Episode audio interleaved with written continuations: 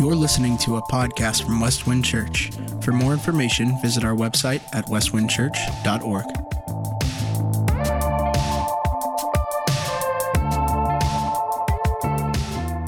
I I love just how Ashley just led this morning because as we dive into Malachi chapter 2 this morning, so if you have your Bibles, you can flip their devices, whatever you want. We're going to dive into that. Um, but just to remember that what, what Christ has done and that he, that he loves us and how we need him. And I think that's so, so important because this passage today is, it's heavy. It really is heavy. Um, and it's one of those things to where I've, I've brought uh, some levity to it through my week, thinking about part of what it talks of, and and um, going. There's, I hope there's there's maybe some levity in that, and that we can see this because we understand the promise of Jesus, which is great. And uh, even as I've talked about it a little bit with some friends throughout the week, just um, I guess giggle, giggle is the right way to think about you know, the Lord just brings some things in front of us through the Word. You're like, is that really there? Yeah, that's absolutely there. And last night I was hanging out with some friends, and um, uh, one the the gal she was given this gift basket which had a lot of fun things in it, um, primarily kids' toys. For if you are at all anyone child at heart, child at heart. Everyone should raise their hand. If you're not a child at heart, let's find it in us this morning. Like, just close your eyes and like dig it up a little bit. Like, dig out that child at heart. So, we're child at heart. Like we love love the little kid in us. Um, so we have these toys, and I was looking at them, and she had this one right here, which I think is really cool. When did unicorns become super cool? And, and what, have they always been cool? Who created the unicorn? Is this like a mythical Greek mythology thing? Does someone know? Like I, I'm legitimately asking. I have no idea the unicorn.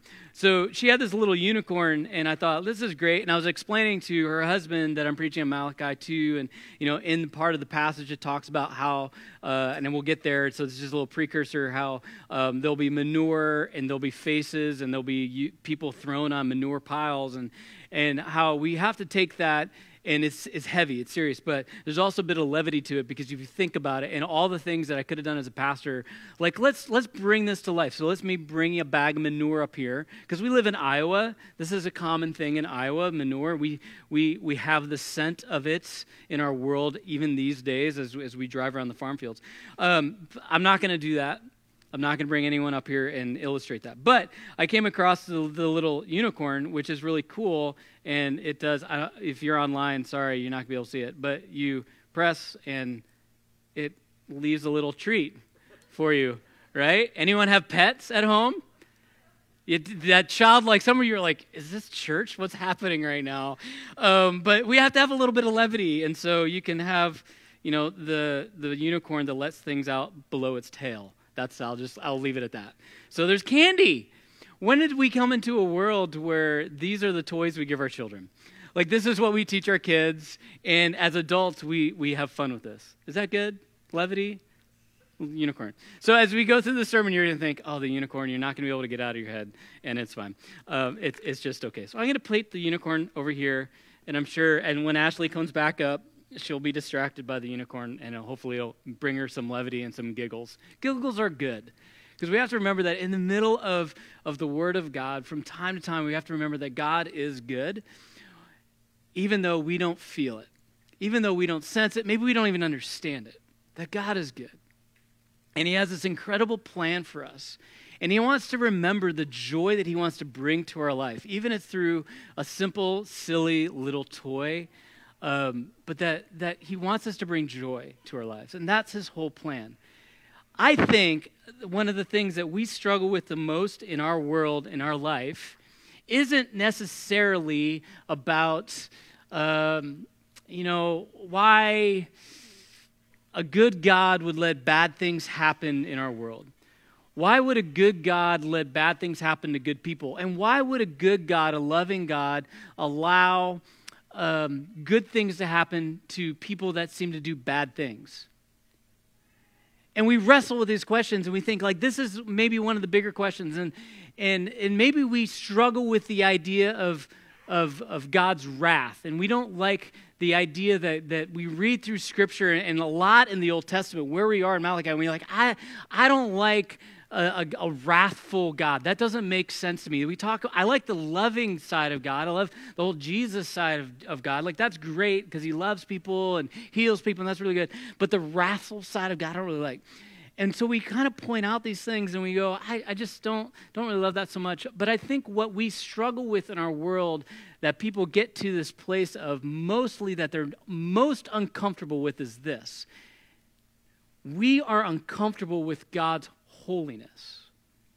We're not really uncomfortable with his wrath. We're not really uncomfortable with his correction. Or we're uncomfortable with the fact that God is holy, that he's perfect in every way, that he's pure in every way.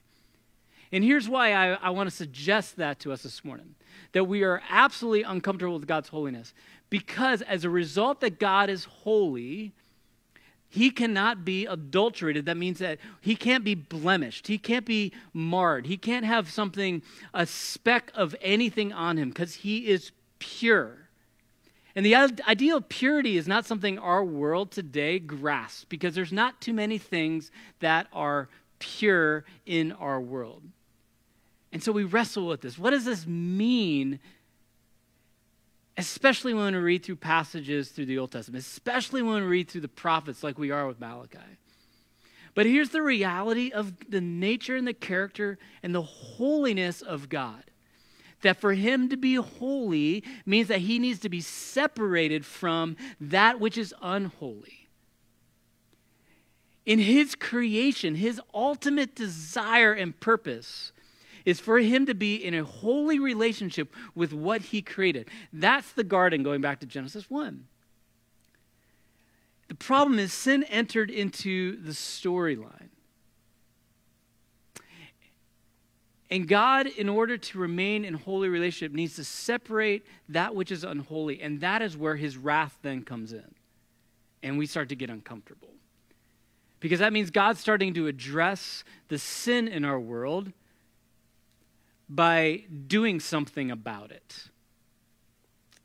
And oftentimes that comes across in, in forms of punishment. Maybe it's people's loss of lives, or maybe um, it's a, a, a, response of uh, where something bad happens because, not because that God doesn't love us, but because that He's a holy God and to be in relationship with a holy God, you yourself need to be holy. And that right there is where we are found in the most uncomfortable place as humans. Because we want to believe in a loving God.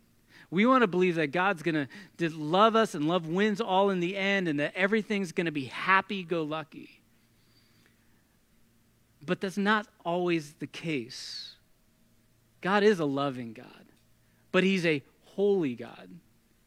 And he's going to justify that correctly and in his will and in his way for his purpose to be holy. And we're going to get to a little bit of that in the person of Jesus, which is such the beautiful part of the story. And there's something as we dive into Malachi 2, I also want us to remember that that we are called a royal priesthood. And so, even as we dive into this passage, I want you to, to hold on to this truth of who we are in Christ. That if we have a relationship with Christ, we're walking with God, that He has called us. When He sees us, He sees us as this. And it's such an important reminder to hold on to as we walk through this passage. So, as we start, I actually want to read out of First Peter to us. And I want us to do this together. And so I'm going to have a stand up. We're going to read these passages together. Um, they're going to be on the screen, so you don't need to flip there in your Bibles. But I want to read this passage together as the church. And I want us to remember these words as we dive into Malachi 2 that this is what God has called us as. That in His holiness, He has done a work for us that allows these, these phrases, these words to be true. So as you read them, maybe you're going to come from a couple of different places. One, you may be coming like, I don't know if I believe this. That's, that's okay read the words and just, just let them be said out loud. Maybe you're, you know this to be true, but you're struggling with something in your life. I'm like, ah, does God really see me in this way? hear these words to be true, a blessing that is being read over you, to be reminded of, even as Ashley shared, to be reminded of God's work in your life. And maybe it's just a sense of like, I, I know this to be true. I, I just want to stand confident. I want to say these things out loud because I know them to be true. And I love that these words can be said. So let's read this together um, out of 1 Peter in chapter 2, and starting in uh, verse 1. So it says, So put away, read it with me, all malice and all deceit and hypocrisy and envy and all slander. Like newborn infants, long for the pure spiritual milk, that by it you may grow up into salvation. If indeed you have tasted that the Lord is good. As you come to him, a living stone, rejected by men, but in the sight of God, chosen and precious, you yourselves, like living stones, are being built up as a spiritual house to be a holy priesthood, to offer spiritual sacrifices acceptable to God through Jesus Christ. There's one more. As you come to him, a living stone rejected by men, but in the sight of God, chosen and precious, you yourselves, like living stones, are being built up as a spiritual house to be a holy priesthood to offer spiritual sacrifices acceptable to God through Jesus Christ. That one is so important for us to remember that we are a royal priesthood. That through Jesus we can that we, there's a sacrifice that is made on our heart. That's powerful. You guys can have a seat. So last week Pastor Keith preached a powerful message out of Malachi 1 about bringing our best before the Lord. That we bring our best offering, our best sacrifice before the Lord. And in our world, we have so much that distracts us from that. We have so much that, that holds us back. And maybe that, again, that is that feeling like I don't have a good offering or a good enough offering to bring. Or maybe we were so distracted by these and like, I just got to get this done. And so I'm just going to go to church today and kind of get it done. And then I'm going to get on with the other things that I think are more important or that are more pressing in my life. Whatever it may be, we need to be reminded that we need to bring our best. And are we bringing our best before the Lord when we wake up in the morning to ask that question? And as we get into chapter two of, of the story here in Malachi, we're told some hard things. The reality is that if we don't bring the best, there's a response that will happen that's going to be heavy to hear. And so I want to read uh, this, the first nine verses that we're going to be in today, to you. And there's hope in these verses, although it may not feel like there is. So let's start reading Malachi chapter 2, verse 1. We're going to read for verse 5. And it starts as this And now, O priest, this command is for you. If you will not listen, if you will not take it to heart to give honor to my name, says the Lord of hosts, then I will send the curse upon you, and I will curse your blessings. Indeed, I have already cursed them because you do not lay it to heart. Behold, I will rebuke your offspring and spread dung on your faces, the dung of your offerings, and you shall be taken away with it. So you shall know that I have sent this command to you, that my covenant with Levi may stand, says the Lord of hosts. My covenant with him was one of life and peace, and I gave to him, uh, it was a covenant of fear, and he feared me. He stood in awe of my name. True instruction was in his mouth and no wrong was found on his lips. He walked with me in peace and uprightness, and he turned many from iniquity. For the lips of a priest should guard knowledge, and people should seek instruction from his mouth. For he is the messenger of the Lord of hosts. But you have turned aside from the way. You have caused many to stumble by your instruction. You have corrupted the covenant of Levi, says the Lord of hosts. And so I make you despised and abased before all the people, inasmuch as you do not keep my ways, but show partiality in your instruction. So, what the Lord is speaking through Malachi here, he's looking back to what happened in the end of chapter 1 You brought these broken, defiled sacrifices before me. You didn't bring the pure lamb. You didn't bring the pure stuff. You didn't bring your best. You brought the not so good. You brought the broken things. You brought uh, the stuff that said, I can keep the best for myself, and, I'm just going to give the leftovers to God.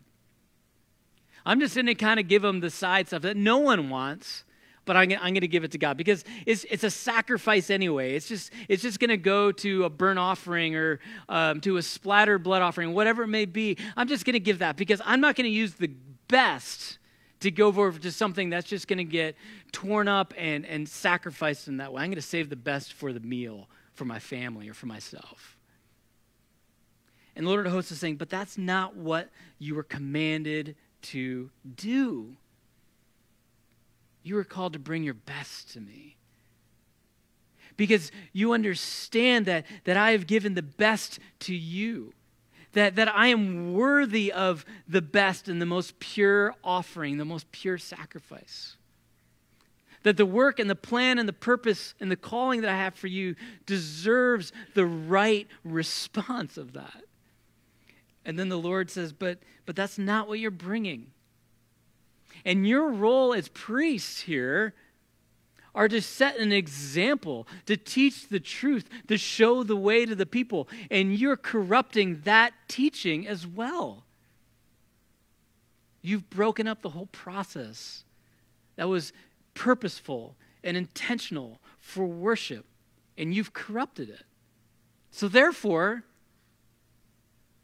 everything that you think I'm going to show you what it feels like in some respects. That's my phrasing of that. It's a little bit of this idea we get in our world like you reap what you sow. This is a, a good image of that. Although I'm not sure that's the perfect illustration, but it's a good idea that we understand. If we're going to bring a broken sacrifice, we're going to receive something that's not so great. If we're only going to come to God with a little bit, we're going to only experience a little bit. If we're going to break up this relationship with God and come to Him kind of like, nah, I'm not really going to give everything, we're going to walk away going, nah, I didn't really get much. If we want to receive and experience and know the goodness, the character, the nature of God, we bring our best to experience the, all the goodness and all the best of who He is. Man, is that hard to do. But Malachi is drawing out the words of the Lord to remind the people that that is what we are called towards. And then if we don't, that, we will receive only what we bring. And it gets brought into this place of that from the broken offerings, the dung from those offerings will be what will be used to wipe on your face. Can you imagine that? I brought a broken lamb. So the dung from that lamb, the Lord is going to take and wipe on my face for that for me to remember that I did not bring my best. I mean, think of the imagery or the reality of that right now. I mean, sometimes you have kids, you know, when you're when you have infants and things happen and diapers get explosive and it goes everywhere. You you get it, right? Now imagine that. But imagine that in your relationship with the Lord. That if you're going to bring the brokenness, that's, the, that's what you're going to experience. But then it's not just being wiped on your faces, but then you will be placed on the manure pile. Basically, you're going to be separated from God. You're going to be thrown out with all the refuse, with all the garbage. If we don't bring our best, we will never experience the goodness of God in that way. And we get so frustrated in our world like, why, God? Why, why won't you give us your best? Why won't you show us your love? Why won't you respond with your glory? Why won't you take care of the evil stuff in this world? But yet we still bring him our worst offering. We still bring him our brokenness. And we're wondering why we don't experience the goodness and the nature and the character of God in the way we desire. And I wonder if it's less about him and more about what we are and what we bring. That's a hard word to hold on to, isn't it? It's hard to hold, and, God wants us to remember that in this. That you can't just bring brokenness and, and, and garbage because if you do, that's all you're going to receive. It's going to be wiped on your faces. You're going to be put in the garbage and you're going to be separated from God because the sacrifice, the point of the sacrifice is this The sacrifice is to, to, to bring a, a forgiveness to you. That the blood sacrifice covers the sin is what makes you right with God. And so, if you're bringing something that is broken and it's not making you right with God, you're living in separation from God. That's all God's reminding us here. He's using some very graphic imagery to do it, some very smelly, gross imagery to do it. But He's just reminding you if you're not bringing the best, the best sacrifice, which is to, to create the reconciliation, the reconciliation's not happening and you're missing out on the goodness and the love and the grace of God. And that's what he desires the most. And in this passage, he's saying, as a priest, that's your job, not only for you to come in right with God, but for you to show and to lead and to teach others and how they can be right with God and understand what God desires for them. So not only are you staining yourself, you're misleading other people. You're, mis, you're misguiding other people in their understanding it. And it goes right down to the end that, in verse 9 that it's a and so I make despise and debase from the people, inasmuch as you do not keep my ways, but show partiality in your instruction. Think of it this way you're just picking and choosing what you like and don't like about my instruction. And the things you like is what you bring, the things you don't like, you just throw out. This passage, it's so relative or relational for us today because we do the same thing in our world. We look through scripture and we're like, I don't like the first half of this whole book. So I'm going to flip open to the next book, which is Matt. Oh, Jesus is good. I'm not going to worry about the first books of the Bible where it talks about hard stuff and God's wrath and, and how God does some things. You're like, I don't quite understand how He wiped out a people um, because they were doing those things. He just took them off the face. I don't like that. But I love that Jesus feeds the 4,000, that He heals many, um, and he, he carries out these beautiful things. I love that. I love that part. I love it when He says He gives us good gifts and then he's a father. I don't like anything else. And that's what is being addressed. We can't just pick and choose the things we like. God's holiness is uncomfortable. I get it. But we need to come to him and respond in a way that shows him his glory and his worth. And he's reminding the priest that we need to live in that way. Because he desires something for us that's so deep and so rich and so powerful but if we don't do what we've been called to do in responding to Him, if we don't understand the work of the sacrifice in responding to Him, we won't experience Him in that beautiful way. And that's a tough place to be in. But even in the midst of this hard imagery and that reality, the Lord reminds us of a guy named Levi a priest who is set up to be the, the, the covenant tribe to lead his people to understand the sacrifices, to do the servant work of bringing the sacrifices to the temple before the Lord, to offer them for the sins of the people so they can be made right with God. He reminds us of this guy named Levi. Now, Levi while he's being held up here, say, look at Levi. He's a great example. He wasn't perfect. He was one of the brothers that threw Joseph into the pit and sold him off into slavery. He did some things in his life that weren't great, but God still said, I have a plan for you, even though you've done some things along the way that shouldn't have been done. But but I'm going to work those things out for the good. And he, he talks about that later in Scripture, which is awesome. And Levi's heart is made right and he steps into this role. Now God is showing him as an example for who we are as priests and how we need to live that forward. Now, remember the passage that we all read together that we are a royal priesthood. So you think, well, I'm not a Levite. I'm not Jewish. I'm not living in that place. I'm not called to that. Well, we are because we are called a royal priesthood. So keep that reminding yourself throughout this passage and throughout this message that we are right here. So when Levi is being set apart, we look to him, we say, I need to live like that. So he draws, draws us out, says, My covenant with Levi was one of this, of life and peace. That word life, I love it. As I was looking into that, it, it really means um, here that it's a steady, level, straight ground. And that it's, it's ongoing. You can see it for the length of all that it is. In another word, it's as simple as this it's eternal. It's always ongoing. It's always being carried forward. When that word life, it's not just breathing in and out. It's not just the idea of breath in our lungs. It's not the idea that we can put one foot or, or in front of the other, or we can use our hands, or we can see or think or smell or, or whatever the senses are. It's so much more than that. It's that idea that it's this constant level fulfillment that is eternal. Here in the Old Testament, God is talking about eternal life. That's the covenant, that through the sacrifice, we have eternal life. We often appoint that to the New Testament, to Jesus in John 3:16, that anyone who believes in that will have eternal life. God set that up hundreds of years before.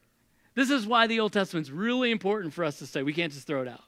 Because God started talking about eternal life long before we see Jesus come into the picture. But he's giving this, this eternal life. And with this eternal life, we have peace. Think of the peace an, an idea of restoration. That all the things that we feel upheaval about, he is calmed. All the things that we feel uncomfortable about, he has reconciled and made right. So we have this eternal life where things are reconciled and made right. And that's the covenant that he had.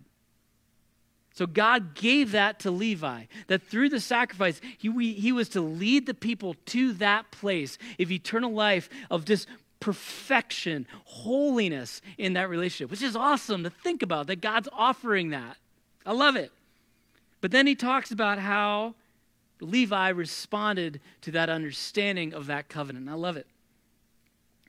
It was a covenant of fear, and Levi feared me he stood in awe. Now, the idea of fear, there's a little bit of that, that God is saying, um, You need to fear me. And let's be honest, God is all powerful. And there's a sense of I can be afraid of him because of what he can do. But that's not the fear that he's talking about. And I love that he brings these two things together because he feared me. And the very next phrase is, he stood in awe of my name. That's the idea of fearing the Lord, that we stand in awe of who he is. It's not that we're afraid of what he will do, but we're in awe of who he is. That's the fear of the Lord. That Levi had that kind of fear of God, that he had this awe of reverence of God and that as a result that there was true instruction truth came from his mouth no wrong was found on his lips that he always spoke the words of god he spoke truth he didn't wrestle with vain imagination. He didn't wrestle with this other narrative that's going on in our world of all the lies and all the, the misdirection that's there. He spoke truth of God's word. It wasn't things that he thought of, it wasn't things that, that he crafted. It's truth of instruction. The words that we have here, that's what he brought to the people. And I love this that he walked with me in peace and uprightness. There's a confidence in that statement that I know who God is. I know what He's done for me. And so I walk with Him and I walk with confidence. I walk with uprightness. That I'm focused on where He's leading me. I'm focused on this path towards eternity.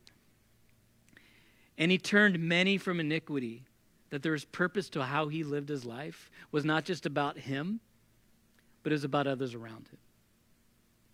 That an understanding of who God was with Him that he also wanted others to understand what God has done for them so that they could walk with God as well. So there's not only an understanding of the, the, the, nature of Levi and the person of Levi and what God has done for him to reconcile and make him right, to give it eternal life, to live a life of peace, but to invite others into that journey with him as well. And God reminds us the lips of a priest should guard knowledge, and the people should, uh, should seek the instruction from their mouths. There's, so there's a responsibility that the priest has, that others should seek the priest out for how they live and what they say, because they're focused on the covenant of God before them. I love this. I love that they draw that God draws out Levi's example of what he's done and how he lived. He wasn't a perfect man, but he's a man that figured something out, the heart of God, and said, I want to lead and, and walk with God in this way, and I want others to come alongside and understand this. And understand that the sacrifices are so important to this process that without the sacrifice, a holy sacrifice, we don't have that reconciled and right relationship with God. Levi's role was so, so important. But then in verse 8, the Lord brings it back, but you have turned aside from this way. That even though you've had the example throughout generations, because we're, we're long after Levi at this point in Malachi's word, that even had, though you've had this example for generations, you've known the truth of this storyline, of this person, and that you follow, you have gone away from that. You've let this other instruction, this other narrative take over your life and over your path, and you're missing it. And as a result, you will stay separated from me. You'll be thrown out with the manure pile because I'm a holy God. And impurity and, I, and, and my holiness can't be in relationship with one another. And we're reminded again We're reminded again. The sacrifices are so important. So important. Now, if you track it all, um, I don't know the last time any modern church has offered a sacrifice like this. It's pretty rare, especially in America, if at all. This idea of what we see in Malachi is not common to our understanding of church. We don't bring in the best lamb or the best dove, whatever we may bring, and we have an altar up here that any of our elders come and then and we I won't go into the graphics of what sacrifice looks like. There's no blood and there's no no uh, incense offering that is brought here. And so you're like, well, then that doesn't apply to us. It doesn't, Jason. So then what are we talking about?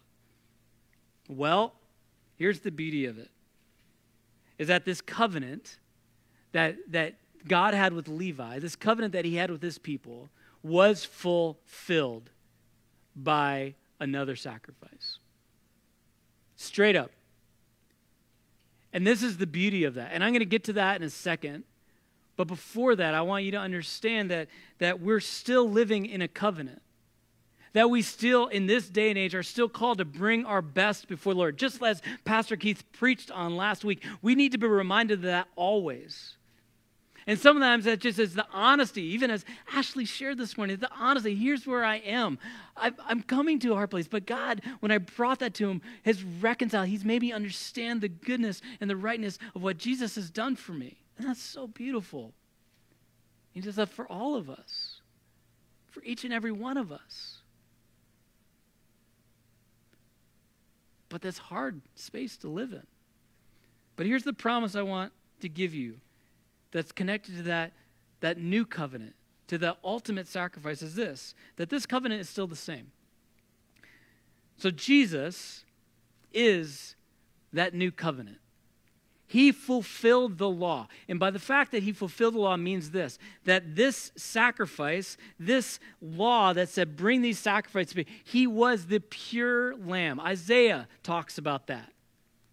The first 40 chapters of Isaiah talk about all the brokenness and all the, the rest of the chapters of Isaiah talk about how it's reconciled through the person of Jesus, that he laid it all out. He was the spotless lamb that all of the curse that we see here was put on Jesus on our behalf. Think about that. Put the two things together that the manure from our brokenness was put on the person of Jesus, that in his broken body it was thrown out.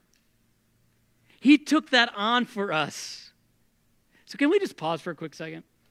And I know, again, kind of this, this unsightly imagery here, but the person of Jesus took on my mess.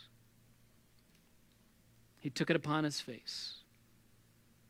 He was stricken and beaten. He was hung on a cross. Alignment with the idea that he was thrown out with the trash. The difference here in his fulfillment of the covenant is that three days later, he conquered death. No trash heap could hold him, no grave could keep him back because he was reconciling that relationship. He was the ultimate sacrifice. And when you look at the, the testimony of Levi here, this is the same testimony of Christ. In so many ways, that this is a foreshadowing of what Jesus has done for us. We live in this covenant. That the covenant is one of life and peace. What is life again? What is it? It's eternal life. That through Jesus we have eternal life that we have peace, that we are made right with God through the work of Jesus on his, through his death and his resurrection. Isn't that awesome to think about? That he is that new covenant. Now, as a result of that understanding of what he's done for us, that we live in a right relationship with God because of Christ, that we are moved to a few places, I hope. So if God has given us this covenant, we should therefore live a life of awe. We should live a life of awe before the Lord because He paid it all for us. That even though we have struggled in our world and we wrestle through and we understand that we're broken here, that He's doing the work through us. So then we therefore live in awe and fear of the Lord. It's like, God, man, you are so good that I will bring my best to you. You are so good that I will fall on my knees and recognize that I am unworthy. But Lord, that because of your work on the cross, you invited me into the presence of God. You look at me as lovely. You look at me as pure. You look at me as restored. And I will stand in awe of you because of what only you could do through your fulfillment of that covenant. And then I will live a life of truth that I won't engage the, the world's rhetoric and the world's narrative. I will only engage the world uh, in a way that shows them the truth of your word. This is the word that I'll hold on to. This is the truth that I will stand on. And I will hold to it. So I will live a life of truth and then I will live a life of uprightness. I will stand confident and I will always walk towards the throne of God, knowing that this promise that He has given me will be fulfilled when you return to bring me home and into this eternal relationship with you.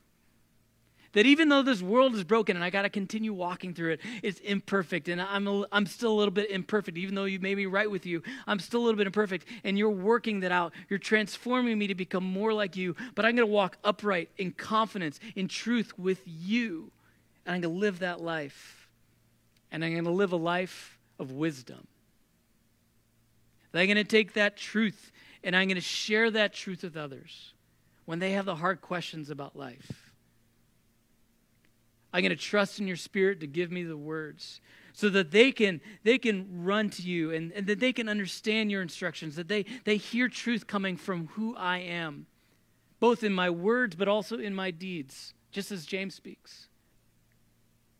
Interestingly this this life that we're called to live is the same life that jesus lived. He set the model for us that he lived in all the lord. He went to the place i do the will of the father he spoke the truth, even in his greatest temptations. What he gave back to the devil when he was tempted was the words of God. He brought back, he didn't try to argue with Satan, he didn't try to argue with the enemy. He just said, This is what the word of God says. I hold to that. He walked in a sense of uprightness and confidence, even though he knew what he was going to walk through was going to be hard. Even though at one point in his life he said, Is there any way that you could take this cup from me? Because if there is, I'm willing to step into that new way, but Lord, your will be done. I will stand in confidence in what you're calling me to. And I will share truth and wisdom with others around me. I will remind them that you are part of a greater plan and a greater purpose. And even when you don't understand, I will give you little nuggets of truth along the way, wisdom along the way, that'll help you live this life to experience and know the beauty and the character of God, the holiness of God in a new and a fresh way. The example of Levi, the covenant of Levi, is the same covenant we see through Jesus. The example that we're called to live as a royal priesthood is the same life that we see Jesus had lived. And we live in that promise. And that's beautiful. That's powerful for us to remember. Heavy words that if we don't bring our best, we miss God's best. I was reflecting on Psalm 51, where the psalmist writes that you don't delight in a sacrifice, but what you desire is a, a broken and contrite heart. And I was reminded that the sacrifice does not define the heart, but the heart is what defines the, defines the sacrifice. When my heart is right with God, what I bring to God will be right. It will be holy, it will be pure. And our heart can be made right again through the person of Jesus and what he's done for us and living in that covenant, in that promise. Church, I desire to hold that same testimony as we see in Levi. As a pastor, as part of the royal priesthood, as part of being the, the body of Christ, the voice to a world of hope and of peace and of truth and of life. But man, I don't always get it right. And I am so in awe of the fact that even in my brokenness, that Jesus came and said, I will be the spotless lamb.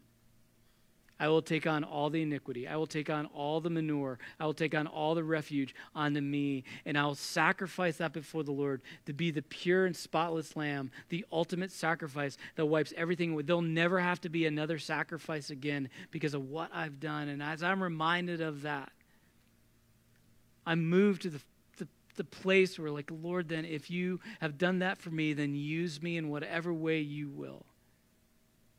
Church, I want to ask you that same question. As God gives you his covenant of life and peace, will you respond with a life of awe, a life of truth, a life of uprightness, and a life of wisdom? And it's not a checklist that if I do these things, then I'll understand and know God more. But it's more of I do these things because of what God has done for me. And it's the only right response, it's the only right way to live. And as I live in that way, the nature and the mystery and the beauty of God becomes more and more real to me as He's transforming me into the Christ likeness that He desires in me. That at some point I look out into eternal life, and there's that point when Jesus will return. And I don't see the mess and I don't see the manure anymore. I look forward to that fulfillment, the completion of the promise. But we have to hold to that in Jesus. I'm going to invite Ashley to come back up. Because I want us to remember, even as we, we close in this last song, what God has done for us. That, that what the Lord is speaking through Malachi, this rebuke from the Lord, isn't just a slap upside the head to say you're doing something wrong. It's a reminder to say, I'm a holy God and I've made it right. It's a reminder for us in this world that God still gave us this word thousands of years later to remember that He has paid it all and that we can come broken before Him and He makes that right. That because of His sacrifice, the curtain was torn and we are, we are welcomed into the holiest of holies. That there's a sacrifice that was pleasing to God that brought the purity back. Will you all close your eyes with me, real quick? I wonder what that is for each of you. Coming from last week, being challenged, am I bringing my best before the Lord? And coming into this week and reading these verses and going, man, I just don't know if I have the best to give. I feel all I have is a broken sacrifice. All I have is a, a, I'm a, I'm a limping lamb. I'm a, I'm a, a, faltered dove with a broken wing. How can I bring myself as a living sacrifice if I feel broken myself? How am I to think about how to be this, this right sacrifice before the Lord? Here's what I want to remind you that, yeah, we're still living in this tension of being made right with God through the work of Christ and walking in the reality of our humanity and still being, being broken people. But God sees eternity. And when He sees eternity, He sees wholeness, purity, rightness. And I wonder if all we need to do is see that too. That we need to look beyond what this world holds for us or what we may look like in this world, but we see eternity through Jesus and what we are welcomed into. So I wonder if you'd do something with me this morning. If you're willing, just to open your hands in front of you and say, Lord, I don't know if I have much to bring. I feel like all I have is a broken lamb or a broken wing. God, I want to give it to you. I want to give you my best. I want to give you my questions. I want to give you my, my concerns. I want to give you things I don't understand. I want to give it all to you. And I want to live that life in awe of you. Lord, I want to hold on to that promise that you gave us through Jesus that draws us back to the covenant of Levi a holy priest who makes things right in the eyes of God. And Lord, use me as a royal priesthood to give that instruction and that hope and that peace and that life to others.